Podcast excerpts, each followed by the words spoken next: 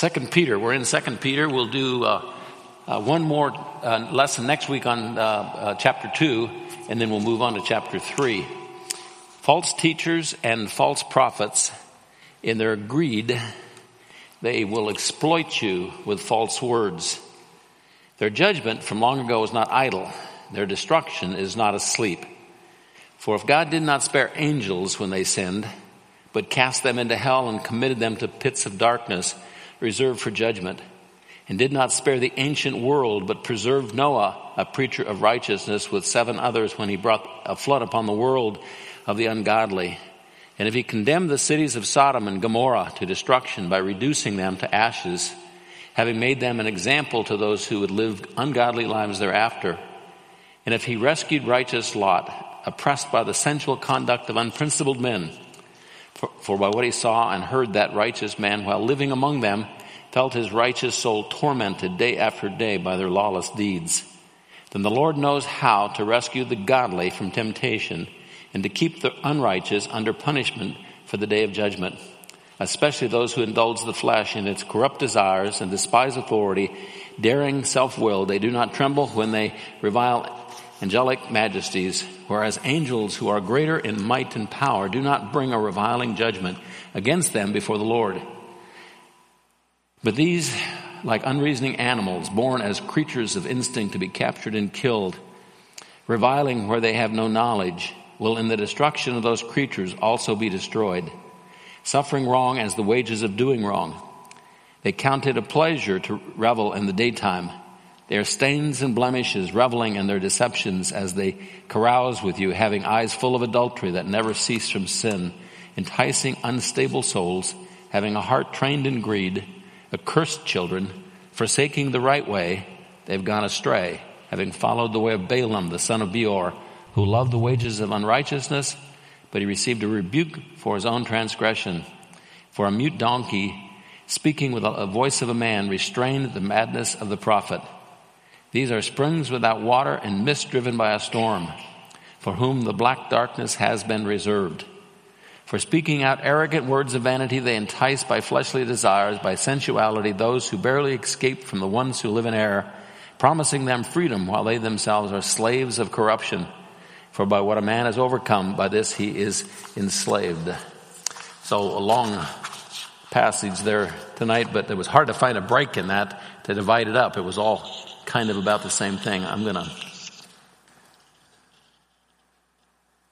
take my hearing aids off. Not that I don't want to hear you when it's over, I'll put them back on. But uh, they fight with this sound system. So, am I on? You can hear me? Good, okay, here we go. Number one, we are created by God as eternal beings. We're created by God as eternal beings. That means when God, us people, are created by Him, we never cease to exist. Good, bad, or ugly. It doesn't matter. We are eternal beings by the very fact that we have been created in image, in the image and likeness of God with a spirit. We will not cease to exist when we die. We don't simply turn into dirt. So it's an interesting conversation I have often with people that are not believers and when I ask the question, what do you think happens to you when you die? And I hear over and over people, they don't know, they don't know. But they simply say, well, just like a squash plant, just disintegrates and turns to dirt. Do you really believe that? They don't. Uh, because God has put in every person a sense, uh, a knowledge, an intuitiveness that we are eternal. Ecclesiastes 3:11 he has also set eternity in their heart. God has put eternity in our heart in the sense that we know that we will never cease to exist. We know that. Now we'll deny it because we don't know what's going to uh, the future holds. So it's an easier thing to do than it is to try to figure out where am I headed after I die. We'll just pretend like I turned to dirt and it doesn't matter. Romans 1, 19 through 20, because that which is known about God is evident within them, within them, for God made it evident to them. God put things in us. We're born with it. For since the creation of the world, his invisible attributes, his eternal power, his divine nature have been clearly seen, being understood through what has been made so that they are without excuse. Number two, God created us as an act of his will. God chose to create me. He chose to create you as an act of his will because has this desire to have children like himself who would live with him, fellowship with him forever. We've gone over that before uh, and talked about way back in the past when nothing existed but the Father, the Son, and the Holy Spirit. Not an angel, not an atom, not a star, nothing. Everything's been created except the Trinity, and they decided we want to have a family, as it were. And so, um, man was created. Genesis 1:26. God said, "Let us make man in our image, in our image, like us."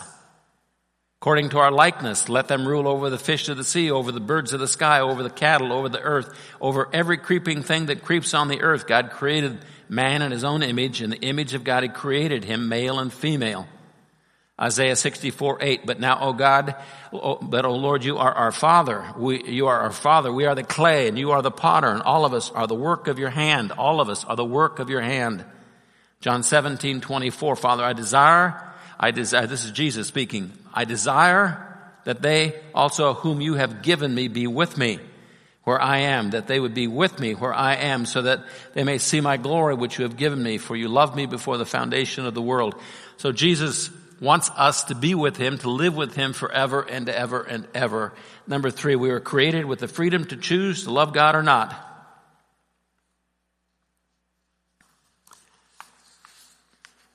Last night was trunk or treat here in our parking lot, and I had a five gallon bucket full of candy bars. Of oh, I don't, know, there must have been 15 different kinds of candy bars. And so the, the kids walk up with their little buckets and their bags, and they look in my bucket and their mom or their dad is with them or both and they will say to them, take one. And then I say, oh, you can have two. No, you can have three. Now, there's a lot of choices there. Which one shall I take?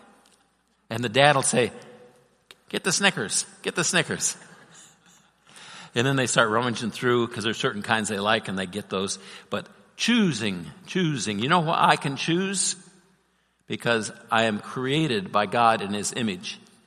I can choose what I do. And that ability to choose is critically important to me moving in the direction of God in character. If I couldn't choose, I wouldn't grow. He wants me to grow, so He gave me the freedom, the power, the ability to choose what I do, how I act, where I go, what I say.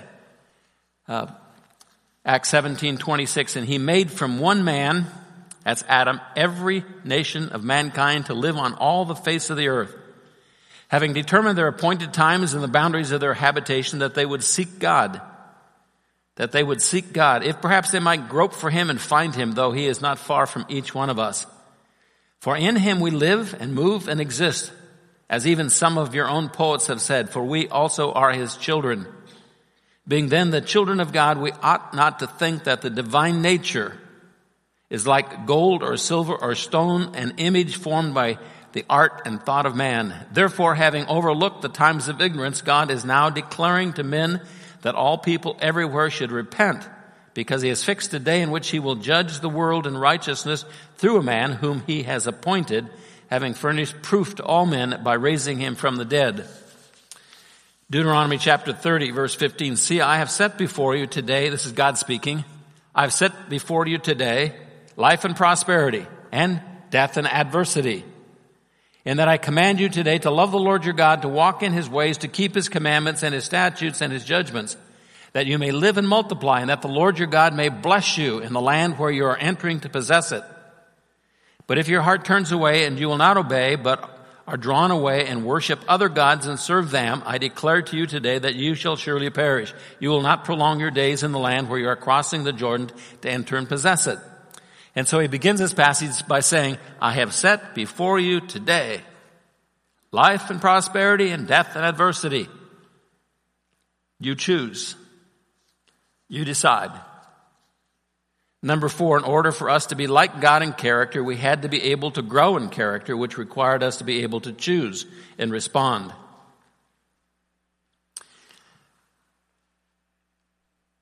So if you're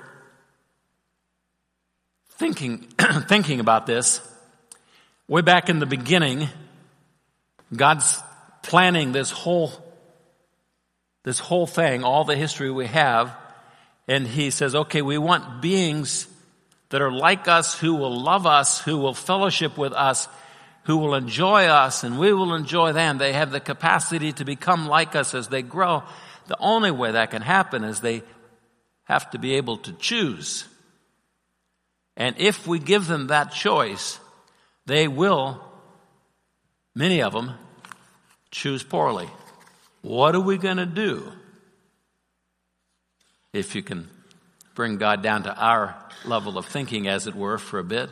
What are we going to do? How are we going to solve that problem of people choosing not to love us? Luke 2:52 Jesus kept increasing in wisdom and stature and favor with God and man. So Jesus as a man he grew. He changed. Hebrews 6:1 Therefore leaving the elementary teaching about the Christ let us press on press on to maturity, not laying again a foundation of repentance from dead works and faith toward God. Press on towards maturity. That's a choosing, a choosing, a pursuit. Number five, with the freedom to choose, there would be sin. That's a given. And God solved that problem by entering into our world and becoming just like us, except he had no sin nature. He, Jesus, was tempted in every way as I have been, as you are. Yet, in spite of the temptations, he lived a perfect life. And then he died for us and paid the penalty of our sins. He died for us, took our place. He was our substitute and he paid the price of my sin so that I could be forgiven. 1 Corinthians 15, 3. I delivered to you as of first importance of first importance, what I also received that Christ died, died for our sins according to the scriptures. 1 Peter 3:18 Christ also died for our sins once for all the just for the unjust so that he might bring us to God having been put to death in the flesh but made alive in the spirit.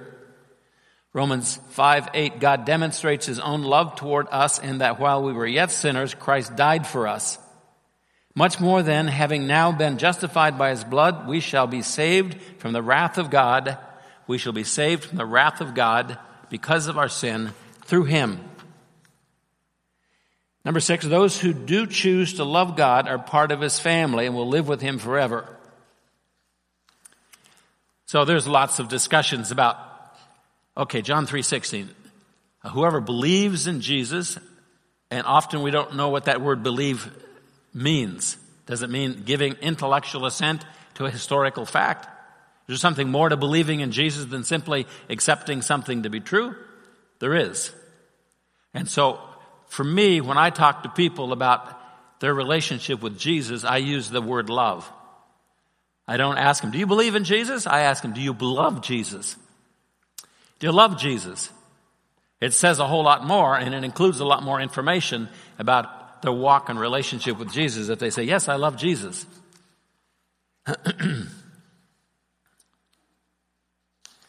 Ephesians 6:24 Grace be with those who love our Lord Jesus Christ with incorruptible love. 1 Corinthians 16:22 If anyone does not love the Lord he is to be accursed accursed.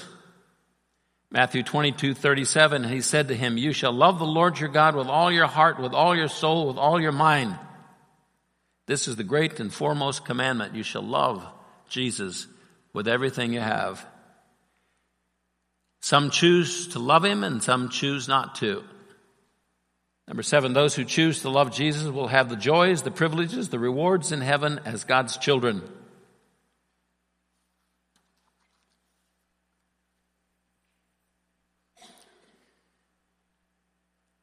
Last night, there were 1.8 million kids that went through our parking lot. or so it seemed. There was a lot of them. I mean, there was kids everywhere walking by, trunk or treat, and I'm doling out candy, filling up my bucket, doling out candy, filling up my bucket. And, uh, and, uh, I was nice to them. But there came a point when the kid that stood in front of me was my grandson. He got way more candy than the others did. I said, Come back, get you some more. Really? Yeah. Bring another bucket. In fact, take this bucket. I'll take yours. And then my granddaughter came by. Man, I really loaded her up. Um, they're my favorites. And so, uh, children of God, by faith, by choice, who follow, who love Jesus, someday we will be in glory with him, and it is incomprehensible all that he is going to pour into us as his children with him for all eternity. Psalm 16:11 In your presence is fullness of joy. Your right hand there are pleasures forever. Psalms 21, 6, For you make him most blessed forever. You make him joyful with gladness in your presence. Number 8 What about those who choose not to follow the Lord? To do their own thing. What is God supposed to do with them? So, you've heard this. I've heard it a lot. How can a God of love send someone to hell forever? So, if you were in charge of coming up with the strategy and plan, what would you do?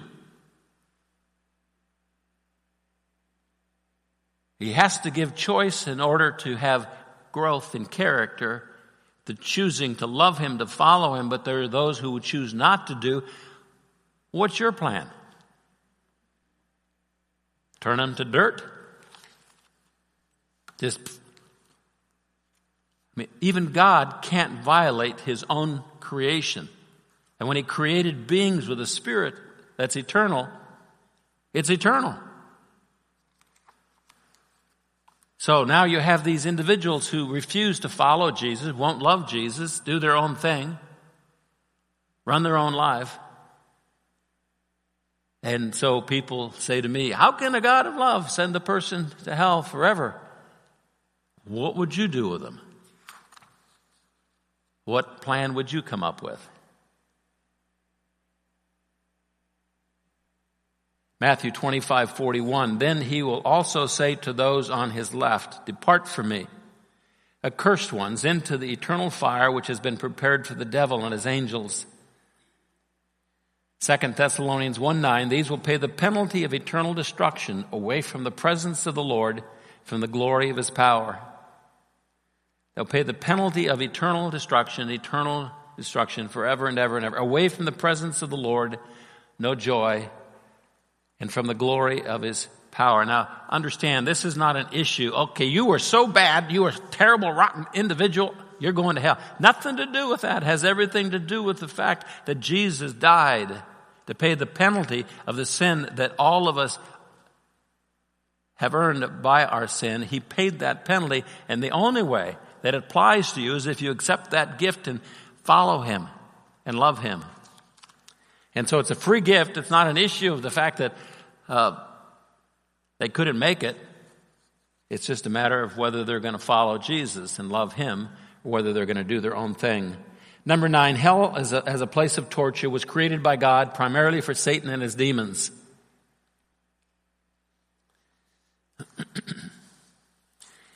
they just have to share it.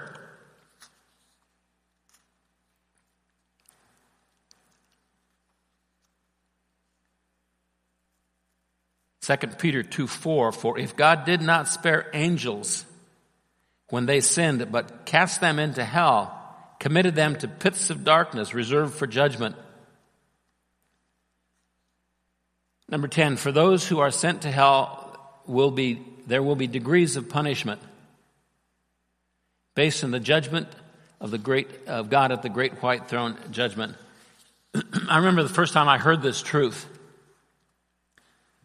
because I'd never heard it before. I just said, hell, they go to hell and, and they cook and fry, and that's what it is. But there are actually levels. I would agree. There, I uh, suspect there's quite a few different levels of punishment, of based on how they do live their life. Matthew 10, 14, whoever does not receive you nor heed your words as you go out of that house or that city, shake the dust off your feet. Truly I say to you, it will be more tolerable. It'll be more tolerable for the land of Sodom and Gomorrah in the day of judgment than for that city. More tolerable easily suggest levels of judgment. Matthew 11:20 Then he began to denounce the cities in which most of his miracles were done because they did not repent. Woe to you, Chorazin! Woe to you, Bethsaida! For if the miracles had occurred in Tyre and Sidon, which occurred in you, they would have repented long ago in sackcloth and ashes. Nevertheless, I say to you, it will be more tolerable for Tyre and Sidon in the day of judgment than for you. And you, Capernaum, will not be exalted to heaven, will you? You will, be, you will descend to Hades. For if the miracles had occurred in Sodom, which occurred in you, it would have remained to this day. Nevertheless, I say to you that it will be more tolerable to the land of Sodom in the day of judgment than for you. Revelation chapter 20, verse 11. Then I saw a great white throne. This is chapter 20. There's 22 chapters in the book, so we're almost to the end of the, of the, of the story of the book of Revelation. He said, I saw a great white throne and him who sat upon it, from whose presence earth and heaven fled away no place was found for them. And I saw the dead, the great, and the small standing before the throne. Books were opened. And another book was opened, which is the book of life. And the dead were judged. The dead were judged from the things which were written in the books, according to their deeds. They were judged according to their deeds. The sea gave up the dead which were in it, and death and Hades gave up the dead which were in them, and they were judged, every one of them, according to their deeds. Then death and Hades were thrown into the lake of fire. This is the second death, the lake of fire. And if anyone's name was not found written in the book of life, he was thrown into the lake of fire. You get your name written in the book of life by trusting in Jesus, by loving Jesus Christ, following him. But the rest, they're judged. And then they're someplace in the whole scheme of things. Now, that's an interesting bit of truth. It makes me feel a little better about some people I know that are pretty good but have no room for Jesus. But hell is hell, low or high. And it doesn't really matter to me. It's an interesting bit of information because I'm not going there. I'm not going there. But I like the thought that there is some what you we'll use the word justice in the sense of what people experience by the life they've lived. Number 11, those who will receive more severe punishment will be false teachers and prophets. The ones who receive the most severe punishment will be those who are the reason for others being there. So if you're not going to trust in Jesus Christ as your personal Savior, you're going to try to work your way there. Make sure you don't teach any false stuff. Otherwise, you're going to be on the bottom. You don't want to be down there with the devil. 2 Peter 2, 3, false teachers and false prophets and their greed will exploit you with false words. Their judgment from long ago is not idle. Their destruction is not asleep. For if God did not spare angels when they sinned, but cast them into hell and committed them to pits of darkness reserved for judgment, and so false teachers um, are not going to do well at the great white throne judgment. Number 12, hell will be a place of torment, though some will have much more torment than others based on God's righteous judgment.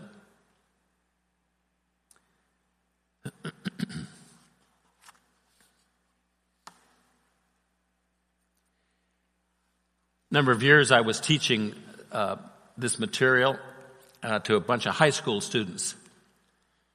And one of the students came up and said, Pastor D, I've trusted Jesus as my personal Savior, so I don't really need to listen to all that stuff.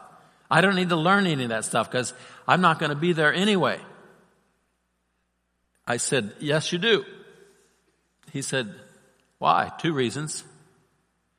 One is Romans chapter 9 says that you will be praising and thanking the Lord for where you're going when you learn about where you could have gone had it not been what Jesus did for you on the cross. And the second thing is we tend not to be very motivated in our witnessing to lost people. We tend to think, well, they're just getting what they deserve. It's our responsibility to share the gospel with people who don't know Jesus. There is no plan B. It's the church does it or nobody. They hear it from us or they don't hear it. And so they, in a sense, become victims to our faithfulness, our obedience to being a witness for Jesus.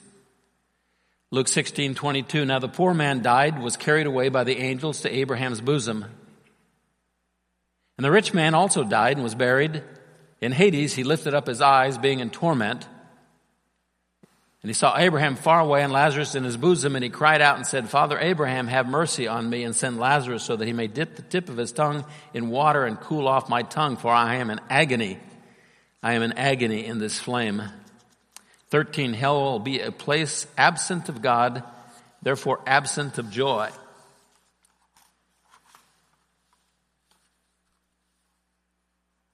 It will be a place absent of God, therefore absent of joy. He is the source of joy, He is the giver of joy.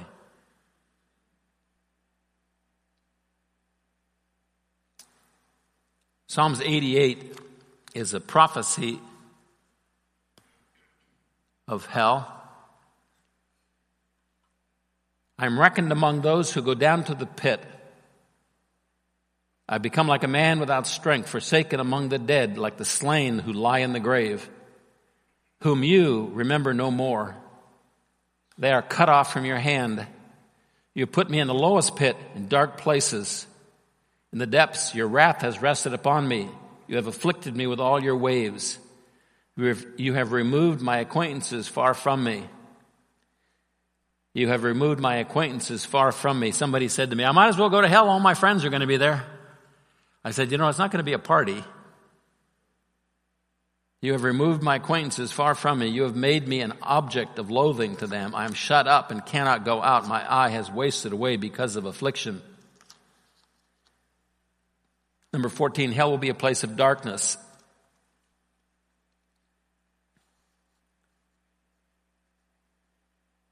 Fifteen, hell will be a place of aloneness.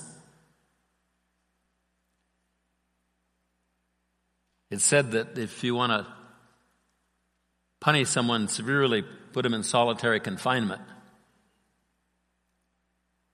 16, hell will be a place of remorse. The ultimate place of if only. So, person in hell will know what they missed, what they passed up. They will know about the poor choices that they made, the foolishness of their life. Matthew 13, 38, and the field is the world, and as for the good seed, these are the sons of the kingdom, and the tares are the sons of the evil one. And the enemy who sowed them is the devil, and the harvest is the end of the age, and the reapers are angels. So just as the tares are gathered up and burned with fire, so shall it be at the end of the age. The Son of Man will send forth his angels. They will gather out of his kingdom and all stumbling blocks and those who commit lawlessness and will throw them into the furnace of fire that place there will be weeping and gnashing of teeth. Weeping and gnashing of teeth. Weeping and gnashing of teeth is a uh, used in the book of Matthew, but it's quotation from the Old Testament. And the Hebrew of weeping and gnashing of teeth is it's what you do when you back into a car in a parking lot. Oh, ah, why did I do that? It's regret. So, can you think of what it's going to feel like knowing what could have been, what I could have done, and knowing that for all eternity? 17, hell will be eternal, no end, no parole, no days off.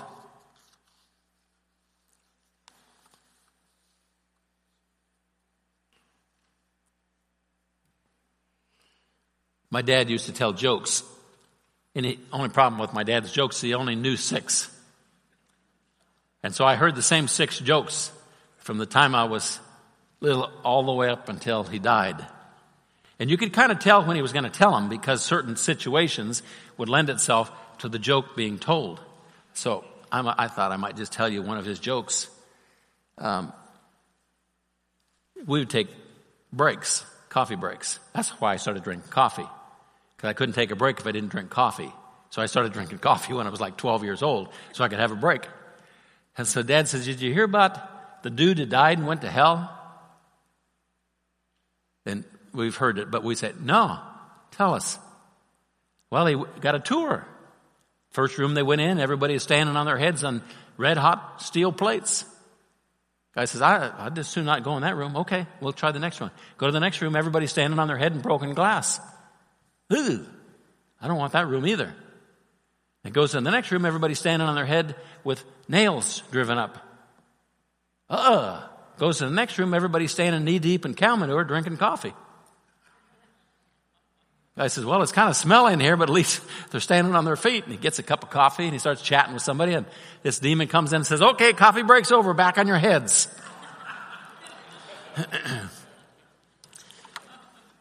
so, whenever we'd be out in the barn shoveling cow manure, Dad's going to tell that story. sure enough, no coffee breaks.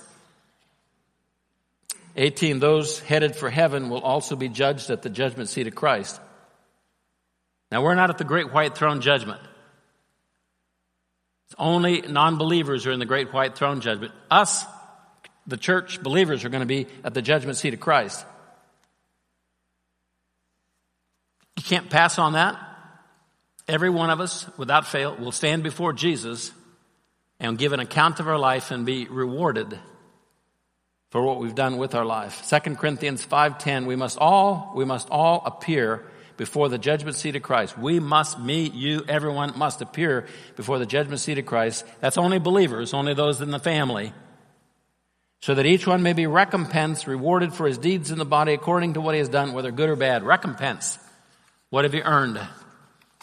So I hire my grandkids all the time to work, and so the, the one of the little guys, I said, here's the deal. If I have to tell you what to do all day long, I'm going to pay you $3.50 an hour. If I have to tell you what to do and you work really fast, I'll pay you five. If you work really fast and walk over and say, Grandpa, I'm done. Can I have another job? I'll pay you 10. And if you look around and see what needs to be done and you go do it and work really hard and really fast, I'll give you $15. So, when the day's over, I'll say, How much? And they will tell me 15 times whatever they worked. That's their recompense. If they looked around, saw what needed to be done, took initiative, and worked fast. And they know if they did or not. But the difference between 10 and 15, I mean, even kids figure that out pretty quick. They get recompense for what they've done. We're going to stand before Jesus and be recompensed for what we've done with our life, rewarded. Um, and some will get a lot, and some will get nothing. Matthew 16, 27. The Son of Man is going to come in the glory of his Father with his angels and will then repay every man according to his deeds. Romans 14:10 But you why do you judge your brother? Or you again why do you regard your brother with contempt? We will all stand before the judgment seat of God for it is written as I live says the Lord every knee shall bow to me every tongue shall give praise to God so then each one of us will give an account of himself to God. 19 God's grace does not cancel out his justice. You're in heaven by grace Your rewards are not an issue of grace your rewards are an issue of diligence and faithfulness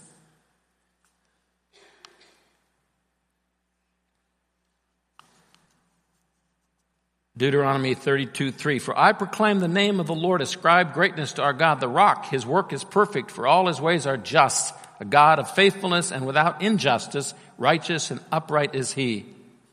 Genesis 18:25 Far be it from you to do such a thing to slay the righteous with the wicked so that the righteous and the wicked are treated alike.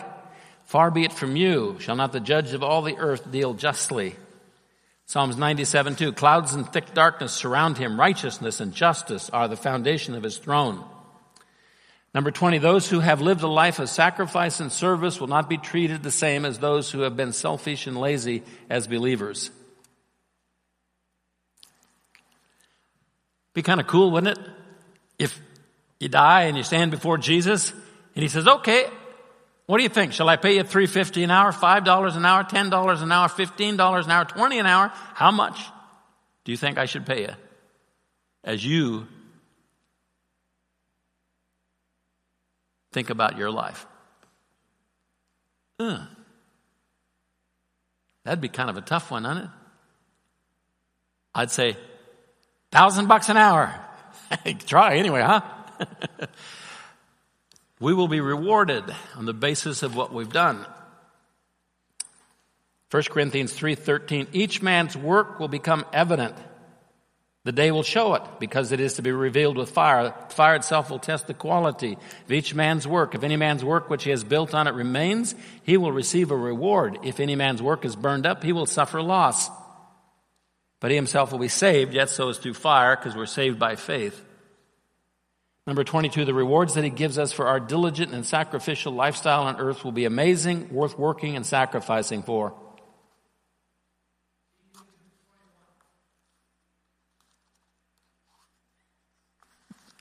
I didn't quite hear what somebody said. Did I go too fast? You want me to go back? Go back one. PowerPoint person.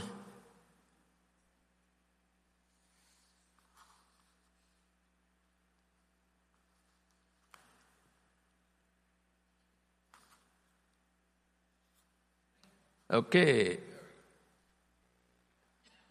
That was 21, 22. The rewards that he gives us for our diligent and sacrificial lifestyle on earth will be amazing, worth working, sacrificing for. You know what I hear all the time? I mean, all the time. I was reading, somebody said it the other day after one of my blogs on Facebook. I don't care about rewards. All I care about is getting into heaven. Give me a break. Do you know the difference between just getting in? Everything's burned up. You ever think about this? I don't know the answer to this one. But let's take the people that are in hell and you take the person that's clear up on the top. I mean, their judgment is less than they're right up there. How far away is that individual from the individual that's in heaven but has got zero rewards? I wonder how much distance there is between them. I'm thinking not much. Um, I mean, if you have the choice in this life to be rewarded when you get to heaven, that rewards will last forever and ever and ever and ever and ever and ever. Who in their right mind isn't going to want to earn rewards? Uh, I forgot where I was at. Uh, 23, there will be a vast difference in the amount of glory we receive from Jesus. Glory. We were created with glory. We're created for glory in the image and likeness of God. We all sin and fell short of the glory of God. We crave it. And when we get to heaven, we will be given glory by Jesus on the basis of what we've done for Him. Psalms 8, 3 through 5. When I consider your heavens, the work of your fingers, the moon, the stars, which you have ordained, what is man that you take thought of him, and the Son of Man that you care for him? Yet you've made him just a little lower than God, and you crown him with glory and majesty.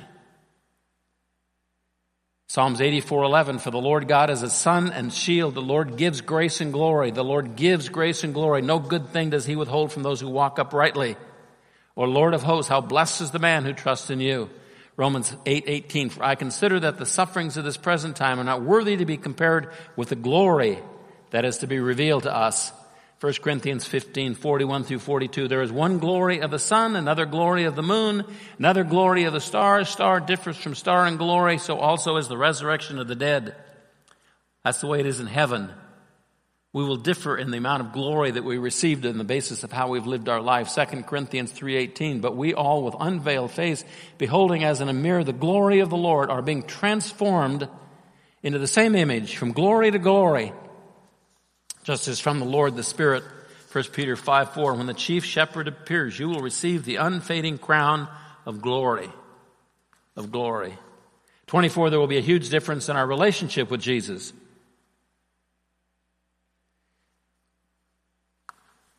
So when Jesus was here on the planet Earth, John was the beloved disciple. He was closer to Jesus than any of the others. Then there was Peter, James, and John.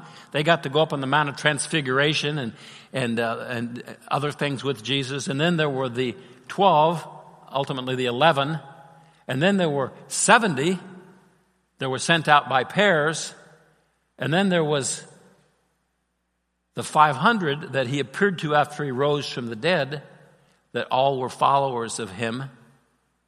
And so you might say, okay, here's a group, and here's a group, and here's a group, and here's a group. Somebody's going to sit at the right hand of Jesus. It's Paul's ambition. That's his ambition when he was living. He said that over and over. Um, I don't think I'm going to be at the right hand, but I'd like to be in within shouting distance. Hey, Jesus, how you doing? And I don't want to be in Fargo, North Dakota. That's a long ways from Jerusalem in the kingdom. Luke 13, 24. Strive to enter through the narrow door. That means live life with some diligence for many, I tell you, will seek to enter and will not be able. Once the head of the house gets up and shuts the door, you begin to stand outside and knock on the door saying, Lord, open up to us. He will answer and say to you, I do not know where you are from. Then you will begin to say, we ate and drank in your presence and taught in your streets. He will say, I tell you, I do not know where you are from. Depart from me, in that place there will be weeping and gnashing of teeth when you see Abraham and Isaac and Jacob and all the prophets in the kingdom of God, but yourself being thrown out, and they will come from east and west, from north and south, will recline at the table in the kingdom of God. Behold, some are last who will be first, and some are first who will be last. You know, he's not talking here about hell when he's talking about being uh, weeping and gnashing. He's talking about being outside the kingdom or Jerusalem or where Jesus is. He's talking about being in Fargo, North Dakota in the kingdom. Revelation 3:21 He who overcomes I will grant to him to sit down with me on my throne. As I also overcame and sat down with my Father on his throne he who has an ear let him hear what the Spirit says to the churches. He who overcomes that means he who works really really hard serves well I'll grant to him to sit down with me on my throne 25, there will be a humongous difference in the level of joy we'll experience in heaven. Humongous, that's a theological term. Big, big, big, big difference in the level of joy we experience when we get there.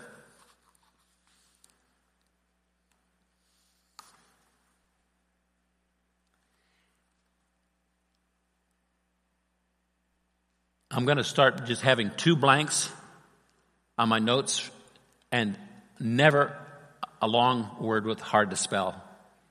Humongous will never be underlined in the future notes. 27, there will be a very big difference in the glory we will receive from others, from others.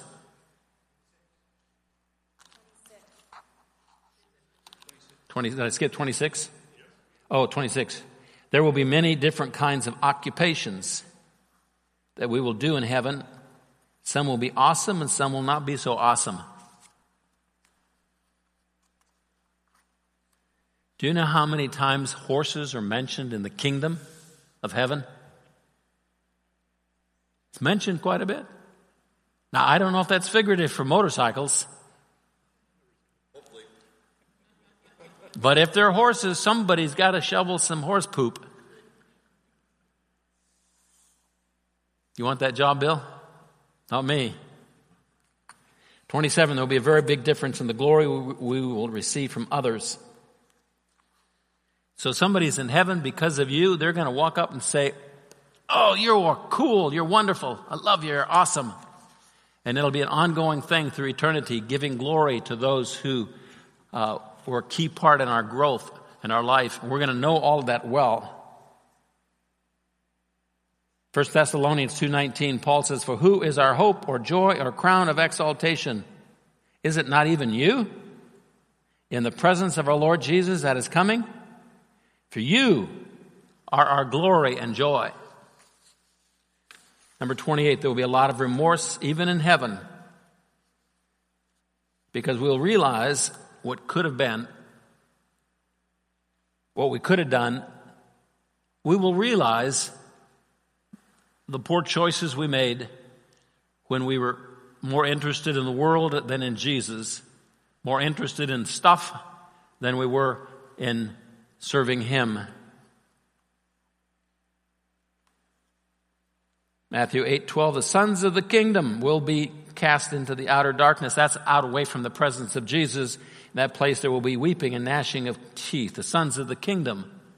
They're in the kingdom, they're just not next to Jesus. Weeping and gnashing of teeth. Oh man. I wish we could do it over again. Matthew 25, 30, throw out the worthless slave into the outer darkness. In that place there will be weeping and gnashing of teeth. 29, there will be levels of authority given to us as we rule with Jesus.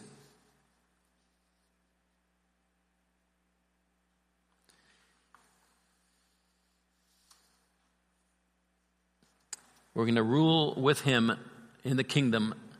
Revelations 2:26 He who overcomes and he who keeps my deeds until the end to him I will give authority I will give authority over the nations, and he shall rule them with a rod of iron, as the vessels of the potter are broken to pieces, as I also have received authority from my Father. And I will give him the morning star. He who has an ear, let him hear what the Spirit says to the churches. And number 30, there will be levels of possessions in, in eternity. Some of you will have no boats. No boats. That's going to be sad. Matthew 6, 19, do not store up for yourself treasures on earth where moth and rust destroy, where thieves break in and steal. Store up for yourselves treasures in heaven where neither moth nor rust destroys, where thieves do not break in and steal. Philippians 4:16 For even in Thessalonica you sent a gift more than once for my needs, Paul speaking. Not that I seek the gift itself, I seek for the profit which increases to your account. The profit which increases to your account. You have an account in heaven. I've received everything in full and have an abundance. I'm amply supplied, having received from Epaphroditus what you have sent, a fragrant aroma, an acceptable sacrifice, well pleasing to God. So, life matters. You're not earning your way to heaven, but you are earning rewards once you get there that are going to make a huge difference. A huge difference forever. They're worth working for, they're worth sacrificing for. As James Elliot, most of you know about James Elliot, the one who was martyred in South America, in his book, Through Gates of Splendor, made the statement, he's no fool who gives up in this life what he can't keep to gain what he can keep in the next. Poor quote, but the general idea. He's no fool who gives up in this life what you can't keep anyway to gain what you can keep forever in the next life. And so it's important that we're always evaluating and thinking about what we're doing with our life, with our time, with our resources because that which is spent for Jesus in advancing his kingdom and serving him comes back. He says to his disciples, You don't even give a glass of water to a little child that you're not rewarded for it at the judgment seat. Um, there's no deed that we do in the name of Jesus that goes unrewarded, unnoticed. Um, but you got 24 hours in a day. And some of you are older than I am and you don't have a lot of time. So it's a good time maybe to shift it into fourth gear and start making a few more sacrifices and good choices so that we do well when we stand before Him and we'll hear Him say, Well done, good and faithful servant. Let's pray. Lord, thank you. Thank you for giving us your Spirit to live in us. When we talk about serving you, we're not talking, Lord, about doing something in our own strength. You grant us the strength. You give us the resources. You open the doors. We just have to make the choice. And I pray that each of us would choose well as we manage our life and spend our time and our energy and our resources in this world. That we would want what we do to count for eternity. We would choose accordingly. Help us, give us the wisdom to know what to do and when to do it and how to do it so that we live a life that's pleasing to you. We love you. In Jesus' name we pray. Amen.